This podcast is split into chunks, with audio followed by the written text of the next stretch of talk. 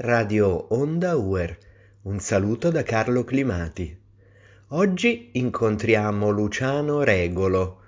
giornalista, scrittore e condirettore di Famiglia Cristiana.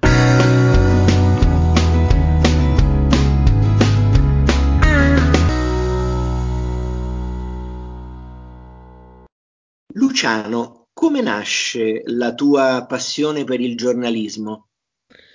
Ma io ho sempre avuto una grande passione per la scrittura in realtà. Eh, il giornalismo è stato, non avevo la vocazione giornalista se non che quando ero ragazzo mi piaceva moltissimo anche per gioco. Mm, mi ricordo facevo dei, dei compiti con i titoli ricopiando dal giornale, tra l'altro al Corriere dello Sport. Io leggevo tantissimo perché ero tifoso del Catanzaro, la mia città natia, all'epoca era in Serie A, la squadra eh, di calcio, però mh, in realtà poi avevo un grandissimo amore per la scrittura e la lettura. Questo mi ha portato a scegliere un indirizzo di studio umanistico, a frequentare la LUIS a Roma, dove poi eh, laureatomi a 22 anni, ho scelto di proseguire gli studi facendo una scuola di eh, giornalismo e comunicazione di massa, quindi una specializzazione biennale equivalente in buona sostanza poi a una, a una seconda laurea e, è lì che ho avuto uno stage, due stage, il primo alla Nuova Venezia e l'altro a Repubblica. E lì ho misurato che in realtà questa era una professione che mi piaceva tantissimo. Mi piaceva il giornalismo e il fatto che eh, ci si imbatteva con situazioni eh, di vita reale eh, che si potevano scrutare molto da vicino eh, e questo andava dai consigli di fabbrica a Porto Marghera, per intenderci al crollo del, della casa in pieno centro a Venezia, come invece il varo di una nave, esperienze che io non avevo mai visto e che si potevano raccontare così da vicino. Ed è stato un po' tutto un caleidoscopio questa professione che mi ha dato possibilità di viaggiare, di incontrare persone meravigliose, persone famose, ma anche persone, gente comune che io porto nel cuore e che mi ha arricchito enormemente come, come persona. Sei condirettore di Famiglia Cristiana, una rivista importante che fa veramente parte della storia d'Italia. Come è cambiata nel tempo questa rivista? Beh, è, è, diciamo che è una rivista che è nata proprio per, diciamo, per ehm, dare un'informazione, la buona stampa, l'informazione quindi un, secondo un'ottica eh, cristiana e, e che fosse anche un, al servizio in qualche modo della famiglia. Quindi è un, un, giornale unico nel suo genere ed è rimasto tale nel senso che dice i fatti mai separati dai valori, dice il sottotitolo della testata e questo è un po' stato il filo conduttore di una testata che è passata all'essere prima molto femminile all'inizio, no? perché guardava anche diciamo mh, specialmente a, alla, alla, donna come, come diciamo regina della, della, famiglia e del focolaio, invece poi ha tutto oh, invece la famiglia nel suo complesso, quindi oggi è un settimanale che ha la sua parte di attualità, di informazione, eh, di approfondimento che tocca tematiche che sono quelle religiose, ma sono anche quelle familiari, psicologiche, ehm, risponde ai quesiti, ai servizi, diciamo da un punto di vista legale, giuridico, eccetera. E specialmente ha un legame molto forte, molto vivo eh, io sono rimasto molto colpito da questo eh, profondo eh, legame quasi affettivo che c'è delle famiglie con la testata. Ci sono alcuni che mh, mm, hanno l'abbonamento che si, si tramanda no? da nonna, eh, madre e poi figlia. E, mh, mm, e, questo mi fa molto oh, impatto per me che sono stato anche in tante altre eh, realtà professionali specialmente perché Famiglia Cristiana sta per compiere 90 anni, quest'anno eh, a dicembre appunto compirà 90 anni questa testata ed è nata per una grande intuizione del beato Giacomo Alberione che appunto aveva eh, anche eh, di cui quest'anno si ricordano anche il 26 novembre 50 anni del, dalla morte. Era un uomo che aveva intuito che si potevano usare i, i mass media eh, per portare anche in questo caso l'evangelizzazione, quindi usare quella che era la forza di questi nuovi mezzi di comunicazione per portare il Vangelo, per portare la vita. Ora, chi fa informazione ha una grande responsabilità a questo punto di vista, perché mh, fare l'informazione unitamente ai valori significa anche formare le persone alla propria libertà di giudizio, alla, alla, maturità di saper discernere anche nel bombardamento di superficialità e di altri messaggi messaggi, quella che può essere una strada invece per, per prendere delle scelte consapevoli. E oggi questo è molto importante per quello che riguarda dall'ambiente alla famiglia, tutto ciò che ricorda incessantemente Papa Francesco. Tu hai scritto un libro bellissimo sul musicista Christian Cappelluti. Potresti parlarci di questo artista? Sì. Io ho scritto, questo è il mio secondo libro per la San Paolo, di tutti i libri che ho scritto, ed è un libro eh, tra quelli a cui io tengo di più moltissimo, diciamo, mi ha suggerito il mio cuore perché eh, occupandomi della mistica Natuzza Evola avevo conosciuto questa famiglia di due genitori meravigliosi che sono eh, appunto i genitori di Christian e, ehm, e, sono appunto Adriana e Franco Cappelluti e, ehm, e avevano perso questo unico figlio ventenne e, vedevo che loro testimoniavano una fede pazzesca allora mi sono detto com'è possibile hanno perso il loro unico figlio e poi ho capito perché, perché avevano avuto questo dono meraviglioso della genitorialità di un figlio che era un genio musicale, ma era anche un genio eh, nell'economia. Lui era eh, laureato eh, in un'università americana, la Wake Forest, molto, molto importante in, in business. Ehm, e, però aveva usato anche questa sua competenza per mh, ideare il lancio di un eh, importante progetto discografico che era riuscito a completare poco prima della morte per una strana anomalia ematica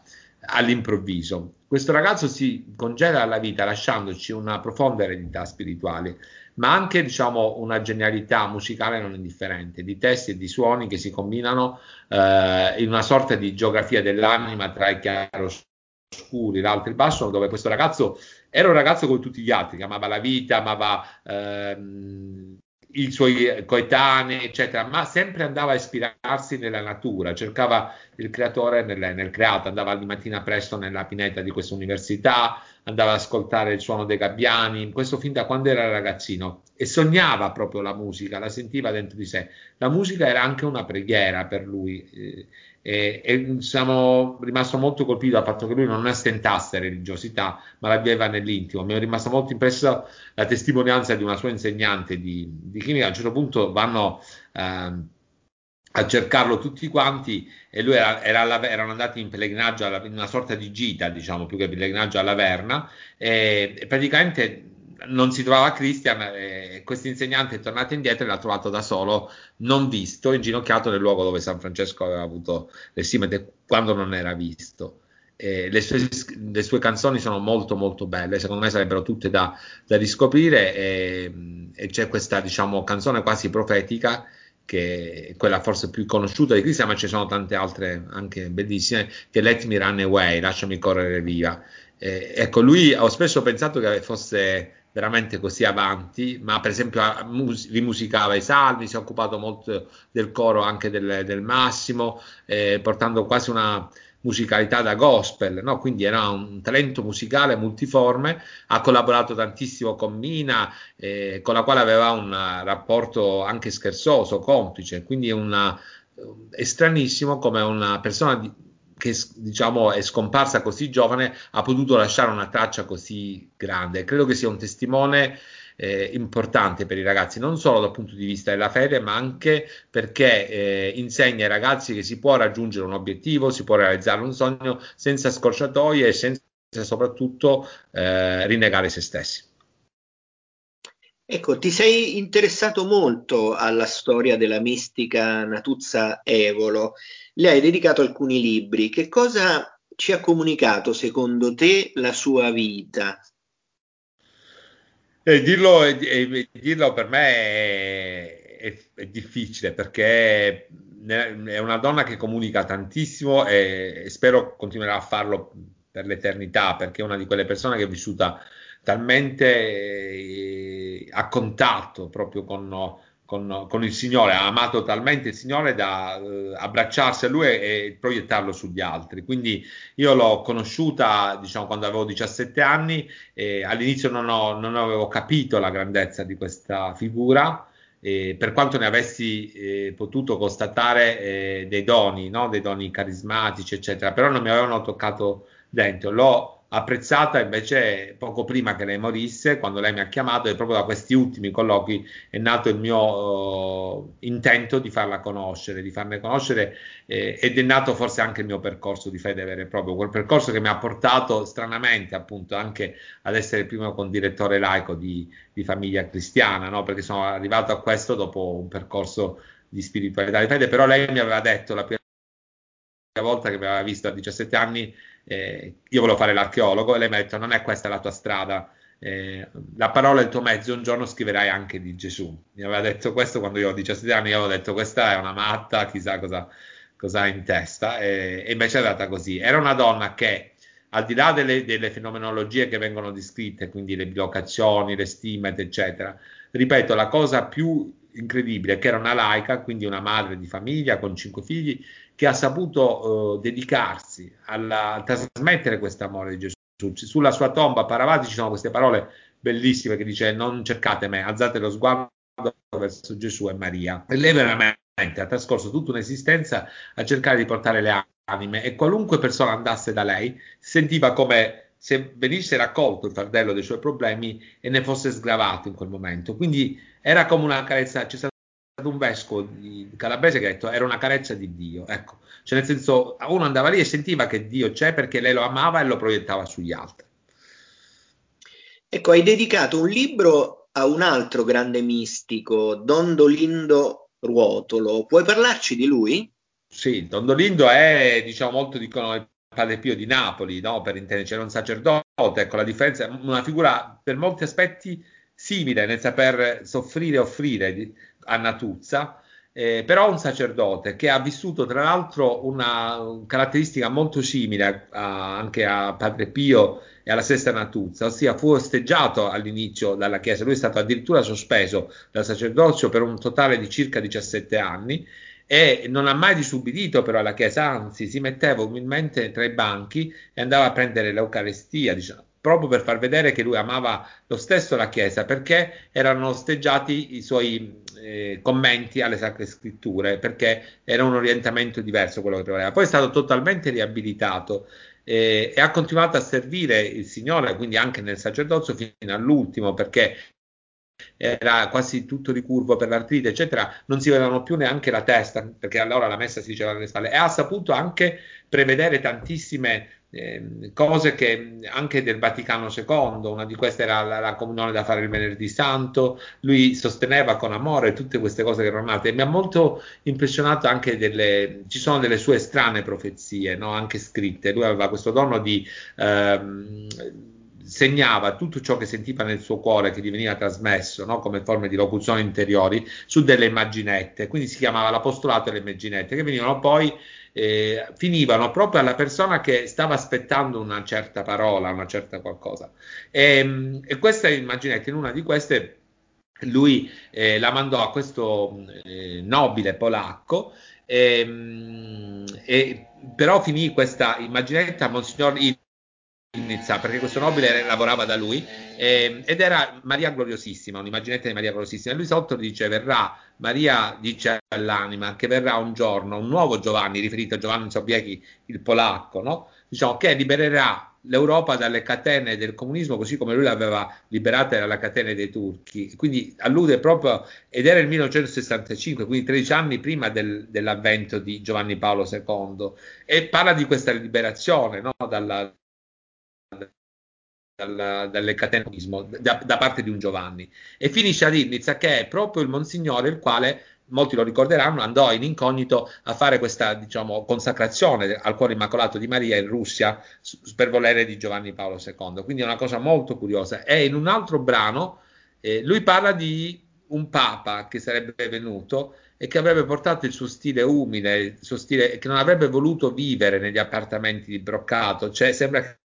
descriva proprio Papa Francesco e che avrebbe detto diciamo ai, a un giorno ai sacerdoti che non dovevano essere i cardinali, che non dovevano essere burocrati, ma che dovevano parlare. A, cita proprio delle parole che ha detto veramente Papa Francesco. Questa cosa mi ha molto emozionato, però poi non c'è da stupirsi, no? perché eh, diciamo che l'illuminazione che mi ha lo Spirito Santo è ovviamente senza tempo e senza confini. E lui ha vissuto questo, però ha vissuto anche... Eh, la possibilità di dare un esempio non solo ai sacerdoti, ma a tutti, perché eh, lui si è, si è realizzato il sacerdozio, ma insegnava a tutti i suoi figli spirituali, lui aveva queste, eh, tanti figli spirituali che ha formato a, a praticare l'amore, il perdono e anche eh, la ricerca no? della vera eh, ricchezza che appunto consiste nella, nella quiete interiore, nella possibilità di sorridere anche del poco. Ecco, tu hai scritto la biografia di Maria José dopo esserti occupato di Margherita ed Elena di Savoia e della Beata Maria Cristina. Quali sono gli aspetti della loro vita che ti hanno maggiormente colpito?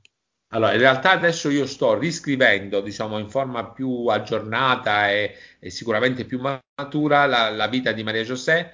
che avevo scritto, è stato il mio primo libro nel 97, adesso la sto, diciamo, eh, rimettendo a punto perché sono trascorsi vent'anni dalla morte. Allora, Maria José è stata eh, un impatto perché io l'ho conosciuta realmente, ne ho raccolto le sue memorie. Eh, appunto il primo libro perché ero cronista a Torino quando arrivarono i documenti eh, consegnati a Maria Gabriella allo Stato italiano, erano i documenti di Umberto, mancavano moltissimi documenti del Novecento e quindi andai con questa curiosità e lei devo dire mi ha dato una grandissima chance, una grandissima opportunità di, di studiare tutti i suoi scritti. Era una donna controcorrente, una donna che ha lottato molto anche per la, la libertà dell'Italia, specialmente contro il fascismo, e, quindi lottò per, anche per far uscire eh, l'Italia dal, dal conflitto. Eh, uno dei suoi principali trade union, per questo fu un futuro Papa, Paolo VI, Monsignor Montini e lei cooperano tantissimo, anche avevano creato questo circolo in cui ognuno aveva un nome in codice, eh, Monsignor Montini si chiamava Mario, invece lei si chiamava Beppa perché il marito era detto Beppo in famiglia, no? quindi era, e c'era anche il poeta Trilussa, c'erano il professor Marchesi, Concetto Marchesi, aveva contatti con Benedetto Croce, con tantissime personalità di quel tempo. Quindi, ma era anche una donna molto divertente, aveva conosciuto da Mao Zedong a Francisco Franco, a Mussolini, Hitler, quindi per me che ero un giovane era un caleidoscopio eh, incredibile di ricordi. E, mentre Margherita, eh, lo, eh, eh, Elena l'ho scritta diciamo appunto nel 2002 per i suoi 50 anni della morte e mi incuriosiva molto perché è una figura che viene dal Montenegro, quindi sono andato anche a Cetinje, l'antica capitale montenegrina, dove lei era vissuta prima di venire in Italia e ho capito che aveva portato tante cose dal suo paese. Una di queste è quando, per esempio, fece scalpore nell'ospitare un ospedale da campo per i feriti della Grande Guerra al Quirinale, no? e fece, tutti i saloni da ballo diventarono degli ospedali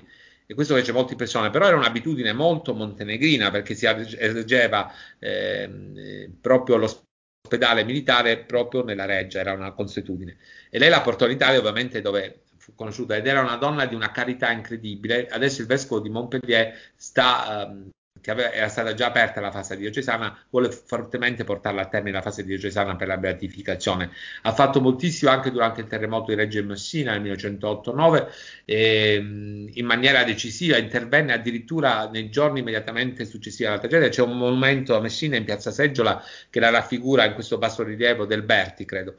che lei fa addirittura scudo col suo corpo per salvare una bambina dalle macerie. Ehm, e poi invece c'è Margherita che è stata la prima First Lady d'Italia perché Vittorio Emanuele II era, prima vedovo e poi sposo morganatico della Rosa Vercellana che non, non, veniva, come dire, esibita come sposa reale, quindi ha creato uno stile e anche, si parlava di margheritismo addirittura, però anche un filone culturale, è stata una, i suoi salotti erano musicali, erano ehm, di diffusione anche del latino, di tantissime, de, ha fatto molto anche per la cultura italiana, ma anche per avvicinare eh, la Casa Savoia anche quell'aristocrazia che si sentiva tradita perché era fedele al Papa Re, quindi è stata lei a, a riaprire il Quirinale di fatto, a, a, organizzare dei ricevimenti che non erano più soltanto per la nobiltà, ma anche per l'alta borghesia. C'è un posto veramente particolare per me, lo occupa nel mio cuore la regina Maria Cristina, che nasce Savoia come eh, ultimogenita di Vittorio Emanuele I, del ramo quindi di Savoia principale. E ehm, se fosse stata maschio tutta la storia cambiava, no? perché il ramo carignano che inizia con Carlo Alberto non sarebbe mai andato al trono Nasce Cagliari esule perché erano i Savoia fuggiaschi dall'epoca napoleonica E, e, lei, appunto, ragazza, arriva a 23 anni a Napoli e cambia la corte borgonica, riesce quasi a anche convertire il, il, il marito Ferdinando II, testimonierà la causa di beatificazione. Cristina mi ha insegnato a vivere e morire. Pensate che ho scritto ben due libri su Maria Cristina. Il primo da ricercatore storico a Torino, ritrovando le lettere di lei bambina, di cui aveva parlato Croce in un saggio del 1924 però poi, dopo che ho cominciato questo mio cammino no, spirituale di fede, eh, mi è parso quel libro troppo da storico, da curioso e non avevo esplorato invece la sua spiritualità, il misticismo di Cristina. Quindi l'ho riscritto. Il primo libro si chiama La Reginella Santa, l'altro invece si chiama La Regina Innamorata di Gesù. In mezzo a questi due titoli c'è tutta l'evoluzione che ho fatto anche nel, nel mio intimo. Ecco, c'è un tema che volevo approfondire, ce ne hai già parlato. Eh, se, ehm, tra i tuoi libri più noti c'è eh, Così combattevamo il Duce. Ne hai già parlato, volevo approfondirlo ancora di più questo tema. Hai raccontato l'impegno antifascista di Maria José e, e di altre personalità. Ecco, puoi parlarci un po' di più di questo tema? Sì, è un, tema molto interessante perché anche quello, eh, diciamo, l'ho potuto scrivere grazie a un'altra meravigliosa testimone di quel tempo che si, chiama, si chiamava Sofia Iaccarino ed era stata la migliore amica di Maria José, una donna eccezionale tra l'altro perché tra le prime laureate in chimica. Ed era, una, diciamo, era una, stata una delle migliori amiche dei Savoia dei ragazzi di Savoia, io, di quella generazione, quindi di Umberto, di Mafalda, Yolanda eh, e Giovanna e Maria, che erano eh, i rampolli di Vittorio Emanuele III e della regina Elena, e abitavano in Villa Savoia, che oggi chiamano Villa Ada, no? e, ehm, e, appunto mh, quando si sposano Umberto e Maria Giuseppe, eh, Maria Giuseppe viene affidata da Umberto a questa persona di fiducia, che poi era in contatto con alcuni personaggi molto importanti. Quindi Spianazzola, che era il, eh, il responsabile degli scavi di Pompei, le permetterà con un incontro eh, eh, rocambolesco ehm, quasi di vedere Croce. Fu Croce ad aprire gli occhi a Maria Giuseppe su quella che era la situazione italiana effettiva, perché lei, come quando arriva in Italia, si occupava essenzialmente di beneficenza, era ispettrice della Croce Rossa, quindi quando c'era bisogno di nuovi letti, di nuove eh, di assistenza del Duce anche per far vedere che il regime funzionava, eh, poteva anche dire, essere esaustivo nelle richieste. Però Croce le farà capire qual era eh, invece eh, il problema, quali erano le persone che venivano mandate al confino solo perché non erano favorevoli alla dittatura. Lei stessa poi intratterrà un'amicizia molto forte con Umberto Zanotti Bianco, che era un altro illuminato di quegli anni e quindi cominciò a conoscere anche eh, altri eh, Olivetti eh, e tantissimi. Il ruolo di Maria Giuseppe è ben preciso ed è documentabile dalle sue agende, eccetera. Eh, e infatti proprio di recente su Famiglia Cristiana le figlie di Maria Giuseppe hanno scritto una lettera per diciamo, protestare giustamente a mio avviso su quelle che sono dei pettegolezzi che vogliono addirittura ci sia stata delle avance di Maria Giuseppe a Mussolini perché citano i diari di Claretta Petacci che ripete le vanterie del duce nei suoi confronti. Ora si sa che quando un uomo maschilista e altro viene avversato da una donna diffonde pettegolezzi di un certo tipo, è un cliché molto abituale, quindi loro hanno scritto una lettera aperta che c'è su Famiglia Cristiana ehm, dove protestano per questo motivo perché è stato riprodotto anche nell'ultimo eh, libro di Bruno Vespa, il quale poi ha scritto a sua volta una lettera molto eh, carina a, a Famiglia Cristiana dove dice io ho solo citato questo brano, in realtà non bisogna citare delle cose, eh, secondo me, senza dire anche il corrispettivo, nel senso che in realtà ci sono fonti del Foreign Office eh, e altri diari come quelli di Einaudi, eh, come quelli di Zanotti Bianco stessi, di altre personalità di Croce che documentano l'impegno antifascista di Maria José. Ora, una donna che ha lottato con se stessa per l'Italia non era facile, perché lei per esempio durante la resistenza, anche dopo il, il crollo quindi della dittatura, quando l'Italia è divisa in due, lei si trovava ehm, in Valle d'Aosta quindi finisce in Svizzera. E, e, lei portava le armi a Chiasso, diciamo, perché poteva eh, fare solo quello in quel momento. E lei mi diceva una cosa molto buffa, che diceva che l'unico suo rimpianto era che aveva dovuto dire di no, obbligata dai gentiluomini che la seguivano di Svizzera, di no alla richiesta di Cino Moscatelli di assumere il comando onorario di una brigata partigiana. Questo era quello che lei diceva, no? però fu molto rispettata anche da Pertini, lei aveva dei carteggi con e anche diciamo vide Pertini le permise di tornare anche in Italia nell'89 insomma è una che merita rispetto e la curiosità è che Triluscia poeta romanesco che amo moltissimo eh, le dedicò, eh, gra- scrivendolo a mano, questo, ehm, questo poesia Il grillo zoppo, no? che parla proprio del, del tentativo del, diciamo, di quanto sia importante la libertà, e, e glielo scrive in questo registro perché le riunioni antifasciste si svolgevano a Roma ai fori imperiali in un uh, laboratorio dove lavorava Sofia per restaurare i bronzi antichi, che era chimica, no? E quindi in questo laboratorio ne, ne passavano di tutti i colori, ogni tanto arrivavano all'improvviso polizia, allora riuscivano a scappare in maniera rocambolesca, Maria Giuseppe aveva questi eh, foulard annodati sul capo, insomma è una cosa molto eh, movimentata e riuscirono a salvare anche tantissimi ebrei, in modo particolare grazie a Monsignor Montini, e anche il quale era, tanti li salvarono anche con un espediente filmico perché c'erano dei set cinematografici, quindi, quindi, le comparse, le riprese duravano tantissimo per poter salvare queste persone che erano perseguitate ingiustamente, ma anche attraverso tanti religiosi, tanti. Bene, eh, Luciano, eh, ti ringraziamo molto per il tempo che ci hai dedicato e vorrei concludere la nostra intervista con una domanda personale. E c'è qualche particolare ricordo della tua attività di giornalista e di scrittore che tu porti nel cuore? Io penso ne avrò, ne avrò tantissime. Eh, faccio fatica a dirne una, però credo che una delle esperienze più belle per me sia stato, anche molto recente, sia stata poter lavorare con una, diciamo, un collega che è anche però un grande sacerdote, che è Don Antonio Rizzolo, che è il direttore di Famiglia Cristiana, perché lui, diciamo, eh, lavorare con lui è molto bello per me, perché, diciamo, è un grande maestro anche di, di umiltà, di saggezza, eccetera. Quindi sono stato,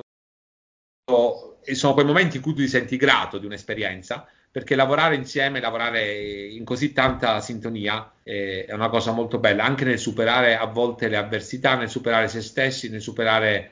eh, le manchevolezze proprie e altrui, no? ci si aiuta di più. E quindi questo penso che lo porterò sempre nel cuore, il primo incontro che ho avuto con lui, eh, perché eravamo alla, alla, comunità Nuovi Orizzonti. Io avevo appena da poco scritto un libro, il mio primo libro per la San Paolo, senza ancora essere stato assunto lì come giornalista e nella pausa di registrazione io cercai la cappella della comunità Nuovi Orizzonti e anche lui l'aveva fatto, ci siamo incontrati lì e lui mi ha detto è bello vedere una persona che viene a pregare e io ho detto è bello vedere un sacerdote che prega anche quando è da solo e da lì è nato tutto un dialogo che non è mai finito.